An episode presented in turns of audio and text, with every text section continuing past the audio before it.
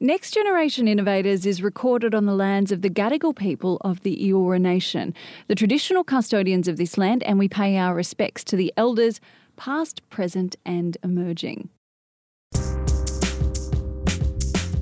Hello, I'm Brooke Boney, your host for Next Generation Innovators, a Future Women podcast in partnership with the Department of Industry, Science, Energy and Resources Entrepreneurs Program. Each week, we tap into the stories behind some of Australia's most successful entrepreneurs and how they've scaled their ideas into global businesses.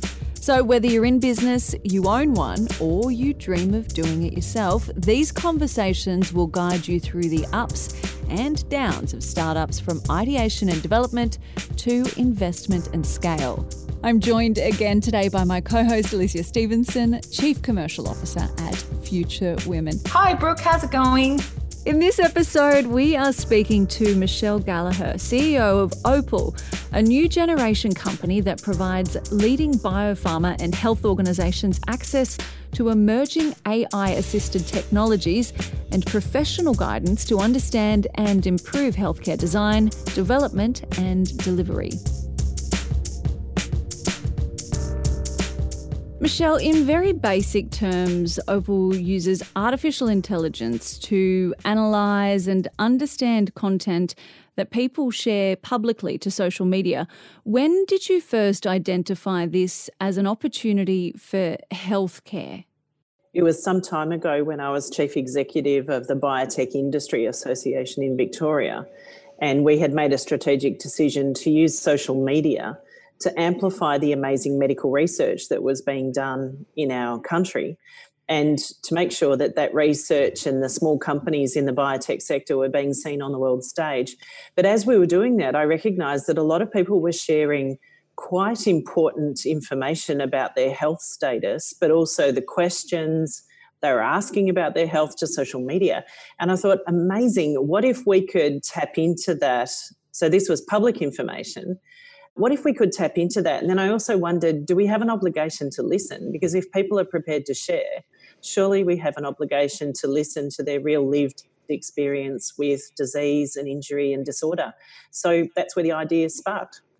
Isn't that amazing how people are just so open on social media? Considering, Michelle, that artificial intelligence is a term that has been talked about a lot in the past decade, but it just still seems to be a bit of a poorly understood concept. There's lots of definitions. It makes people nervous. You know, you get the doomsday scenarios where robots take over the world, you know, all those sorts of things. How do you, how would you explain AI and how's it used at Opyl? I'm a really simple woman. So this is how I understand it. So you've got to remember I came from a healthcare background. So I'm an allied health clinician. So I've sort of come to this probably later in life. Artificial intelligence is like drinking out of a fire hose and knowing how to drink it without getting water all over yourself. And so we talk about concepts like machine learning and natural language processing, but really what these concepts are is what we do with our brain and our eyes every single day. And that is we look at information on the table in front of us and we naturally try and group it into groups. And then we try and understand what the patterns are.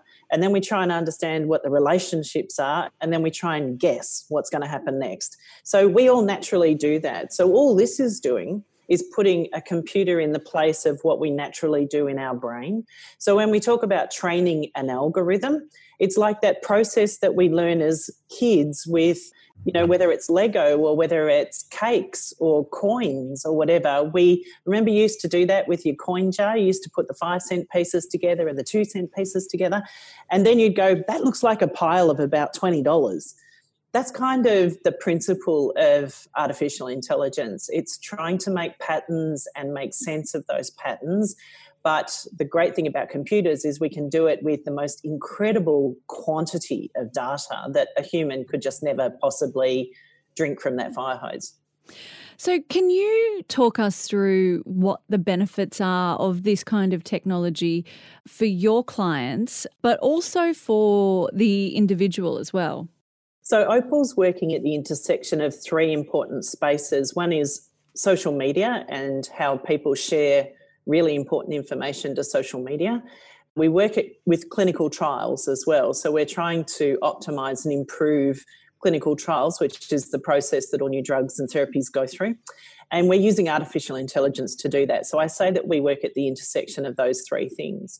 So the big problems we're trying to solve is we're trying to make clinical trials more efficient and we're trying to make sure patients get matched up to clinical trials. And so we're using artificial intelligence to do that, to sort of make those matches together. So there's a couple of things we need to be really mindful of in this space is that artificial intelligence makes those leaps. They see something and go, then that probably means that. So we use this language of probability and recall and specificity. But we have to be careful that it's like kids. If you train kids to have the wrong assumptions, they make all the wrong decisions. And it's the same with artificial intelligence. So we have to be really mindful in this space that we're training the algorithms properly. Artificial intelligence is only as good as the data that you put in the tube. And we also have to be mindful that we have to do this with a privacy by design attitude people's data on social media is very, very valuable and it says things about people that sometimes they don't realize it's revealing. So, ethics plays a big role in the design of our technology and the way our technology is being implemented. Just if, so I can break it down so that I understand, AI is used in place of humans to make those leaps, to make those assumptions, and to make those decisions where the data set is exponentially larger.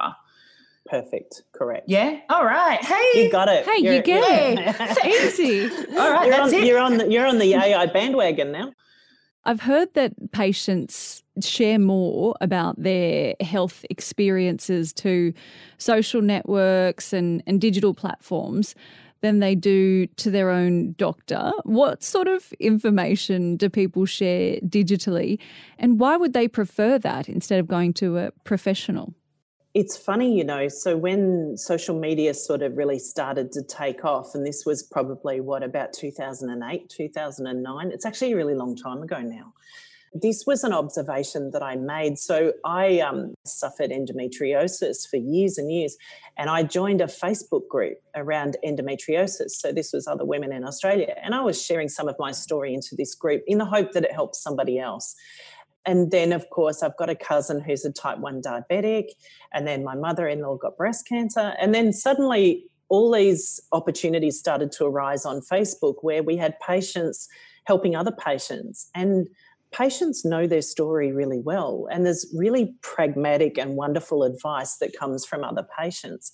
So i was respectfully just sitting listening to these conversations thinking this is untapped in medicine that we often look at hard, cold, objective facts. So this is MRIs or scans or it's pathology or it's, you know, whatever. But how often do we actually hear the patient's voice in the design of new therapies? And how often do we really even give patients the opportunity to help other patients? And so social media, for all of its evils, has opened up this wonderful dialogue in which patients can be involved with other patients. But also now, because of the internet and Dr. Google and Facebook and everything else, patients are doing their own research. And this is a really wonderful thing. So, as an old healthcare provider myself, I really love the idea that patients are becoming empowered and educated and also contributing isn't that what we want? I think that's a much better space around health and wellness than what we've had in the past. Michelle, I think it's interesting because you and I have known each other for quite some time, going back maybe five or six years. And this question of data collection, the conversations that we have around social media and around privacy and things like that, it's always really fascinating with you. And you know that I have a background in generational dynamics. So I'm always really looking at everything through these different kind of lenses. I wanted to know from you we know that Gen Z, we know that millennials, we know that these groups are much, much more comfortable sharing their data and having their private data made available as long as it's explained to them and as long as they consent. There's not that fearful barrier. As we see people becoming more and more willing to share their information, do you see that it's going to become easier as we progress to gather that data and to break down those barriers of collection and AI? Mm. I think it's going to get harder before it gets easier. And I think this is a good pain. It's a productive pain that we've got to have. So, what I hope is that people are now starting to awaken to the fact that their data is valuable. So, this is not just on social media, this is your Fitbit data, this is your Apple Watch. I've got one of these things, I'm addicted to it. All of this is incredibly valuable. And if this data about our health falls into the wrong hands, there can be assumptions made by artificial intelligence that just aren't true or are discriminatory or can be quite risky for those, particularly, say, women who may be at some disadvantage or, or in some sort of insecure sort of space. So we need to be really mindful of that. So, what I want is for the whole world to wake up to the fact that these companies are making money off our data and that we have the right to commercialize our own data. We have the right to be forgotten. We have the right to be invisible and we have the right to contribute. So, when we start having these conversations around data agency, data ownership, and data sovereignty, then I think we're going to move into a really good space. So, after that, I really want to be able to ensure that the medical technology industry, particularly working in digital health, has the opportunity to access people's data with consent. So, right now, we're accessing public data on social media, and that is people don't have their privacy filters on and they know that anybody can see it and access it. I think it's important to see this and access it with respect. So, we always de identify our data whenever we yep. pick it up from social media. But also, it's these big technology companies that have a monopoly around this I don't think that's exactly right in the future. So I think what we'll see in the future is various technologies that allow people to control their own data, even if it's Facebook. And I think mm. this is a really good thing. It's a really interesting conversation, particularly at this point in time when we've got films like The Social Dilemma coming out and people mm. becoming um, more uh, literate in the space of data collection what do you think the future holds? Do you think that we will get to a stage where people do have more right over their own data and can sort of withdraw or go invisible, as, as what you said? Yeah, I think we are. And we're moving to that now. So when you think about my health record, that we have here in Australia. So at the moment, that's in a government repository, but we do have control over a big part of that data. So we are moving in that direction. I love doing these predictions. I think that's really fun. But I think we will move to that point in which, unfortunately, there probably has to be a few car crashes. And we have seen some major breaches um, we need deeper consequences. We need global harmonisation. So until we can start moving towards a sense of global harmonisation around legislation and regulation to do with data, then it's just going to be country by country and every man and woman for themselves. So I think there's a big leap we've got to take here in doing this. But I think anybody working in digital health now or medtech, if they're not thinking about the consequence of consent and the consequence around ownership and the individual's right around data, you're going to be blown out of the water because you're not developing a technology for the next 10 years. You're only developing a technology for the next couple of years. And yeah. I certainly don't want to be invested in that kind of technology. So let's talk a little bit about risk because I think specifically within the context of this podcast, women are perceived to be a bit more risk adverse than men and often go into business statistically with another woman rather than go it alone. So I have a couple of questions around that. The first obvious one, I want to hear it from you. Michelle, do you consider yourself a risk taker? Oh, yeah. Yep. Yep. Yeah, no, it's funny. You wouldn't have thought that when I was a teenager. You would have thought I was playing it very, very safe. I used to be the goalie in the hockey team, so I was definitely not the risk taker. But now, I don't know, there's something really wonderful that comes in your 40s, and I can cheekily say now the 50s, in that you don't really give a damn. So you sort of go, you know, I'm just going to go out there and do it. But I would love to see younger women taking smarter risks. And we don't talk about this enough about what good risk taking is and I think too often I see women playing it just too safe. You know, it's okay. We've we've got this amazing network of women. If you fall, it's okay. We're going to catch you. You know, this is where we need to sort of say, come on, let's just turn up the dial on confidence. Let's keep going and make sure you've got the capability and let's take a crack. So, what's a good risk? Um, you know, now that I've just said I'm a risk taker, so what, what's on the good risk side of the ledger is actually quite a lot. I look, I think risk for me, a good risk is where you can grow and learn. So people often say to me, "Why did you take on Opyl when it was in such a distressed state?" This is the company that I'm in at the moment, an ASX listed company.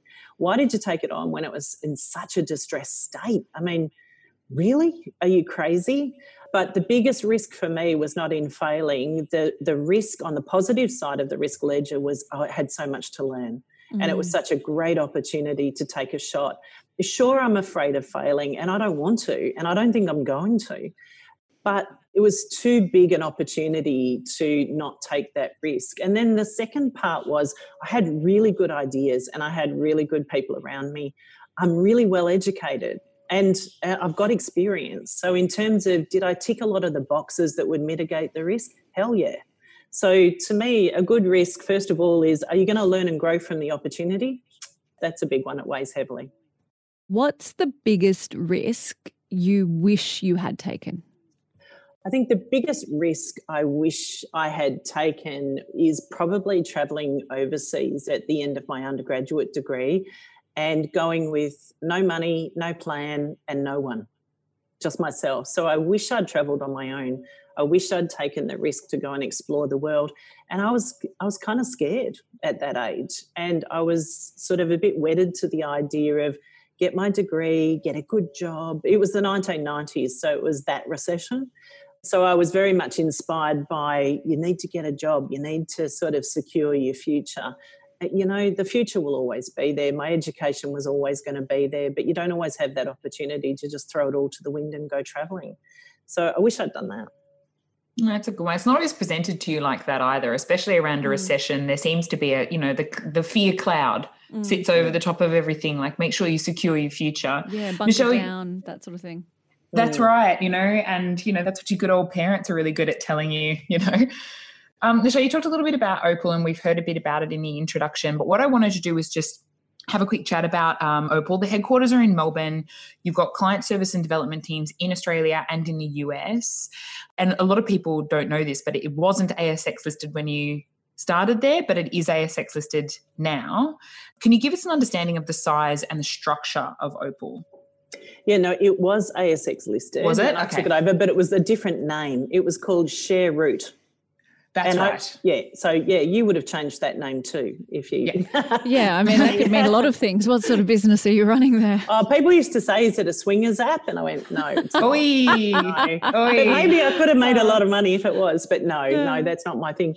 Um, What's the application of that data collection? Good Lord. Exactly. Yeah, no, this was a great idea from two guys that came out of California and, you know, the whole start. You can just see that whole story. But anyway, so when I took over the business, I had sold my business into ShareRoot and they were doing this. It was a rights management platform. So it's exactly what we've just been talking about. And I knew that the combination with social media needed to be artificial intelligence and machine learning. So it was a play to be able to move into that data analytics and predictive data space. So that's where I wanted to go.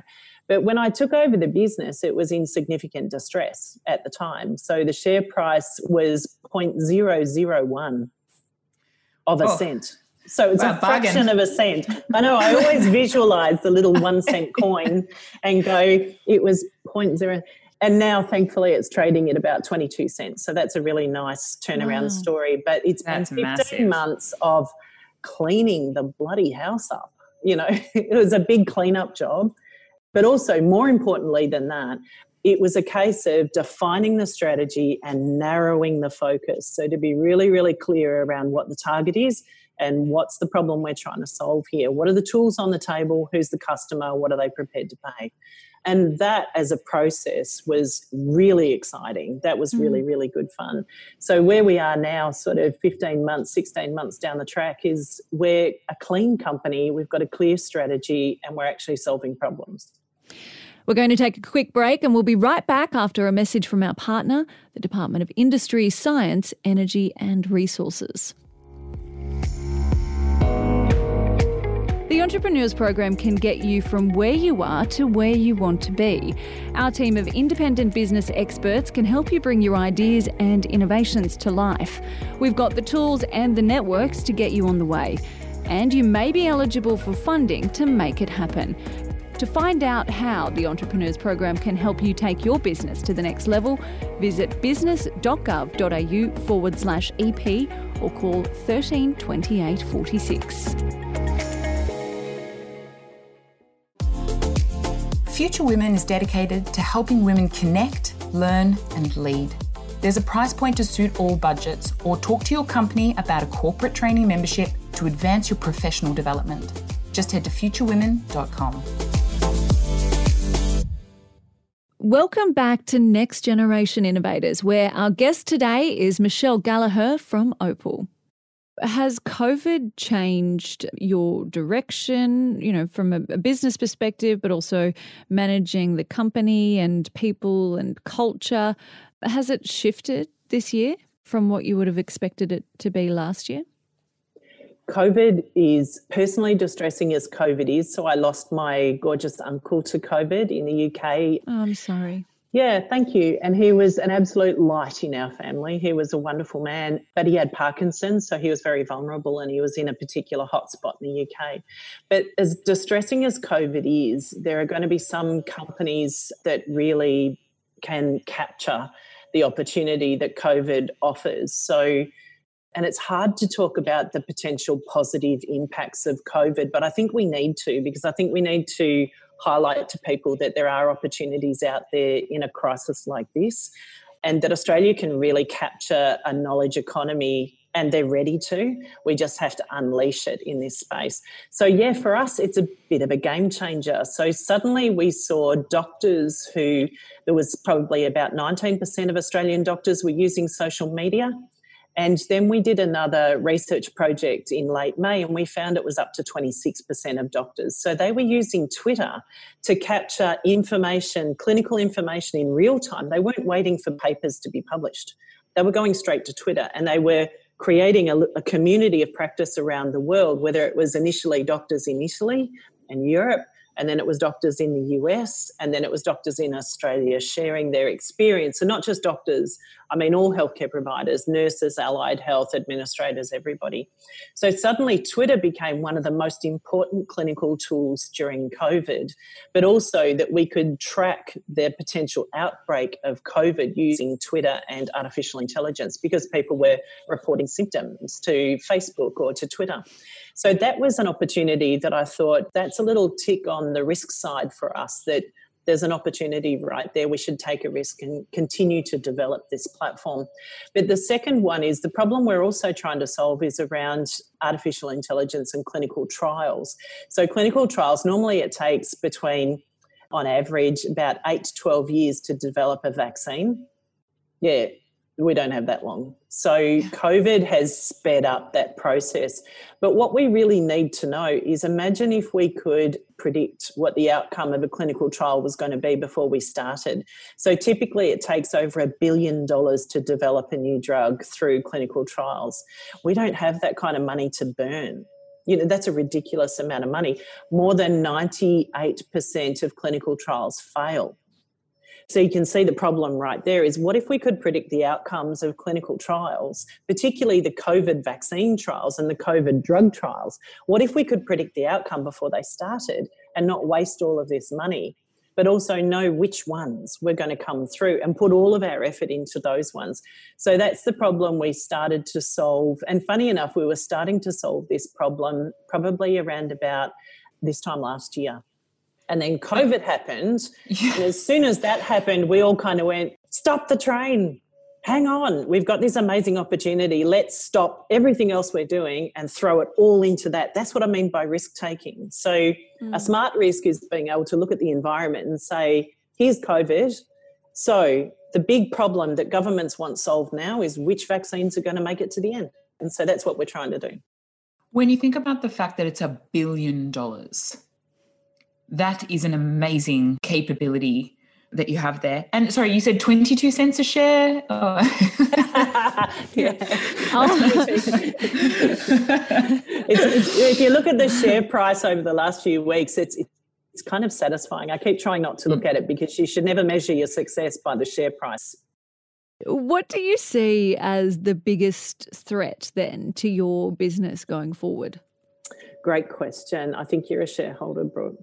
This is the AGM. Uh, but I am. This is I, the AGM. if I'm not now, then as soon as this podcast is over, I will be because Before I'm we start getting in on the ground floor here. I think there's a couple of really big risks here. I think there is the I don't care risk. That I don't really care. I don't care about predicting the outcome. So our business has the potential to make this whole industry very, very uncomfortable. There's going to be a lot of people that hear about this technology and go, I'm a clinical trial designer. I know what works. I don't need a Mm. machine. So, business as usual, the status quo, and I guess, and I'm going to be cheeky here, the arrogance of humans is probably our greatest risk. And I think a lot of people in AI would say that about their technologies. And I say this our technology is not going to take the place of people's jobs, it's going to augment decision making. So it means too that there's going to be discomfort because it's going to identify clinical trials with a very low chance of success. And that means they may not get funded, and those medical researchers may not get funded, and those small biotechs won't get funded. And it might mean a real change in the way that we fund research. So there's going to be some discomfort there. There's also going to be some discomfort around the regulators. Do they trust a little company like us? You know, who are we? We're just some tiny weeny little micro cap in Melbourne in Australia. So why would they trust us? So there's some credibility issues there. I'm afraid of not taking the risk. I'm afraid of not making it work. So I'm, afraid of you not taking the risk. uh, yeah, me too. um, yeah, I'm afraid of missing out. So I have FOMO on a grand scale. One of our biggest problems, though, Brooke, and you sort of pressed on a big bruise here, is we're a tiny weeny company with not a lot of money in the bank. So we've got to make this solution happen. We've only got about six months worth of cash. So if we don't make it happen in weeks and months, bang, you know, we're out of business. So for us, we have to generate revenue really quickly from our idea to ensure that we're financially sustainable. But at the same time, we have to think on a grand scale. We've got to think on a global scale, not an Australian scale. And, you know, that's kind of hard to do when you're way down under in a tiny, weeny little company with not a lot of cash reserves. Hmm. Something you said before really reminded me of a question that I had because where you were talking about these predictions taking large bodies of work that people are doing that don't have a great chance of success but they can't see it and and really pointing those resources towards an area where they may have more success the efficiency gremlin in me wakes up and goes yes yes that's what you need to be doing.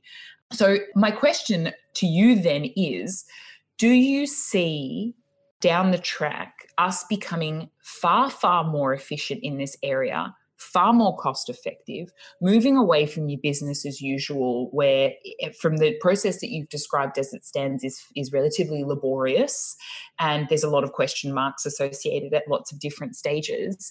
Do you see this COVID time wiping the slate slightly? And killing that business as usual, allowing some fresh ideas to creep in there around efficiencies and around tightening this whole process up.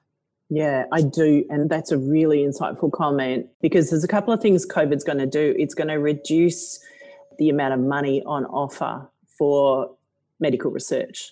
So instead, and it's right, we have to channel a lot of money in Australia into social networks and welfare because there's going to mm-hmm. be a lot of people out of jobs. We've got to rebuild an economy. So, yes, a knowledge economy is what we need to go towards to be able to survive a significant recession like this. And that's true.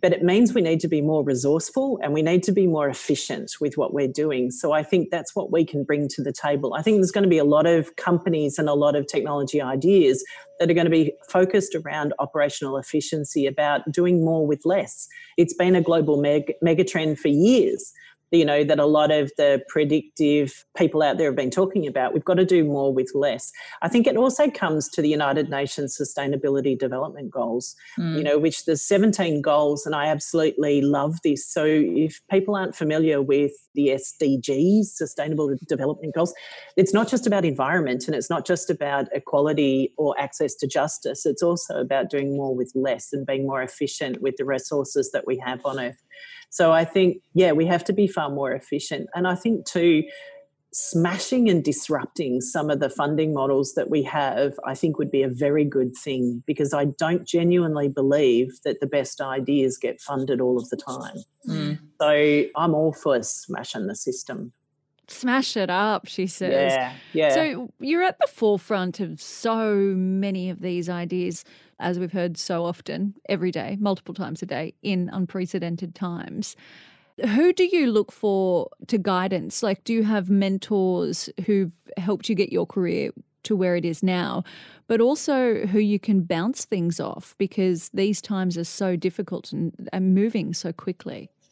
Yeah, I've got some great mentors. I'm the daughter of a feminist father. And so he's been wonderful. He worked in the mining and engineering industry and then realized that mining was not the future he wanted to be part of. So he went into food and pharmaceutical manufacturing. So he, he was about food and medicine. He's a great mentor for me in terms of ethics and that guidance around the moral responsibility that technology developers have to be mindful of unintended consequences. And just because you can doesn't mean you should. And so that's a wonderful thing. I have an amazing young woman that she tells me I'm her mentor, but actually secretly she's mine. She just doesn't really know it. Um, but she's introducing me to a lot of current thinking of somebody in her early 30s who's very, very ambitious and very, very smart around data and data analytics.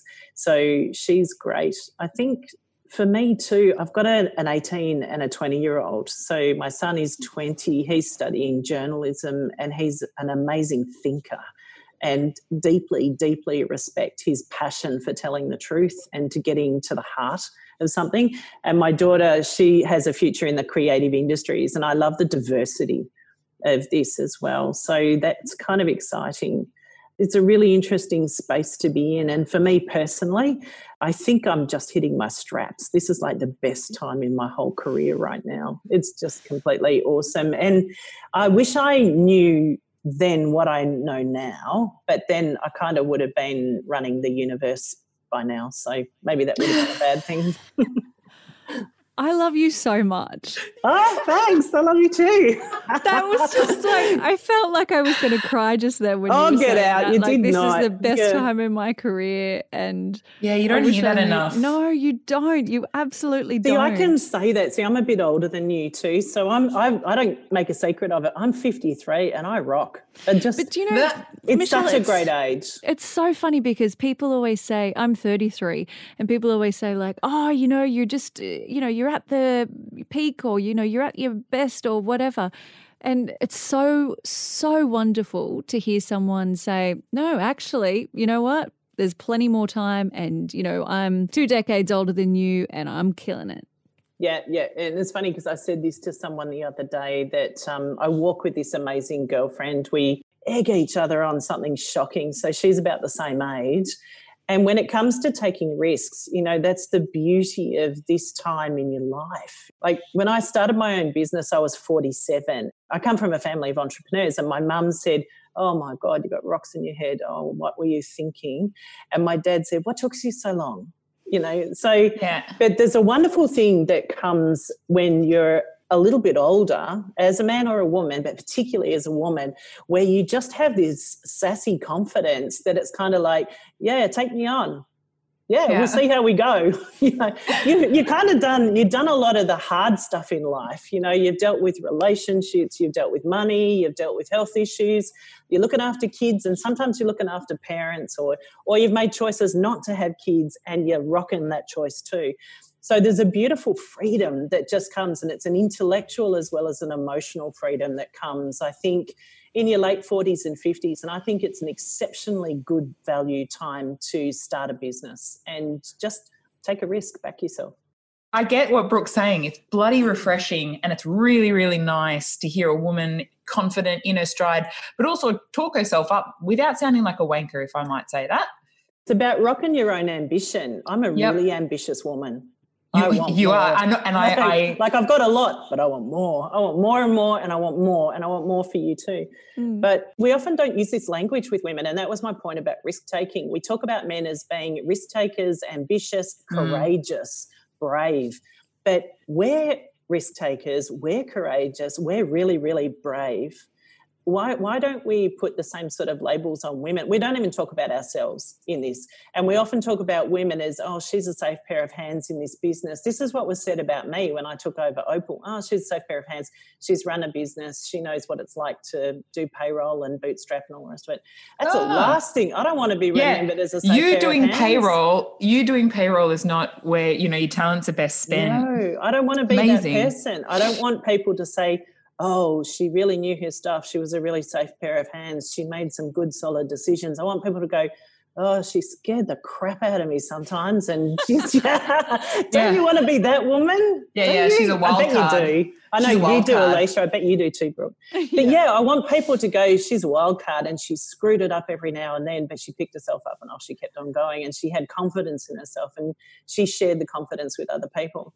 I want people to remember me. I'm sounding like I'm writing my own epitaph, but I want people to actually look back and go, she was smart at taking risks and the risks that she took they didn't all pan out but geez some of them were crackers and she did really well I can't run the risk of embarrassing you because you're too cool for that. But that little uh, comment that you made in there of I started my own business at 47, I think it's important for people to know that business that you kind of just flippantly mentioned there was what you won the Victorian Telstra Businesswoman of the Year award for, which we don't have time to get into because I, I want to ask you a really quick question about women in STEM.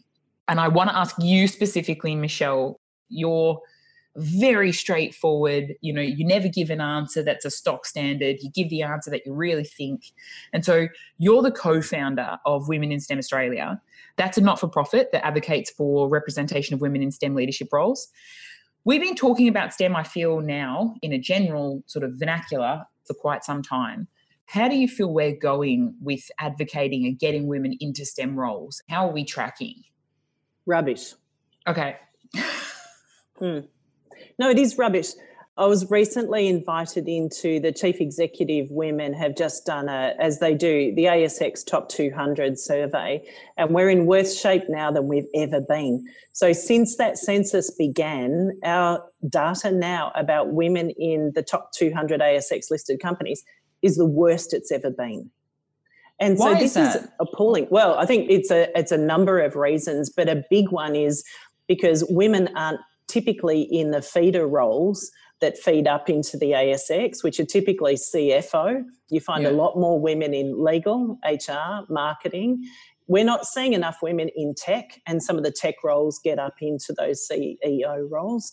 But yeah. also, we're not choosing women. So we're not actively working to find the value. This is not a merit based system when it comes to leadership, but particularly in STEM there's a number of industry groups as well as academic groups have looked at the STEM field in Australia, and we're starting to see a little bit of change. We've got things like the Athena Swan program or SAGE, which is particularly for academic women. We don't have anything sort of equivalent for women in industry. But also, we have as many women as men coming into the undergraduate areas in STEM, but they're not coming out the other end. And a big part of it is around we lose women at the middle of the pipeline around STEM, and that's because of family pressures. The science and technology industry is very much focused on academic output of papers being published. So it's a very linear career yep. model. So women in industry do a whole lot better than women in academia in a lot of those areas. But still, in some critical areas like engineering, we've not got nearly enough women in this country in engineering. Yet, China, it's like 40% are women. So, there's something around the psyche of this. I think actually, and I'm going to be really cheeky here, I think mothers are a big reason for this, and we should take the blame. So this is where, and I did this, this is where kids come to you and say, Mum, can you help me with my maths homework? And mum goes, Oh, I'm really crap at maths. Go ask your dad. This is really wrong. So I was guilty of this. So I'm not bad at maths, but my partner is in IT and he's very, very good at maths.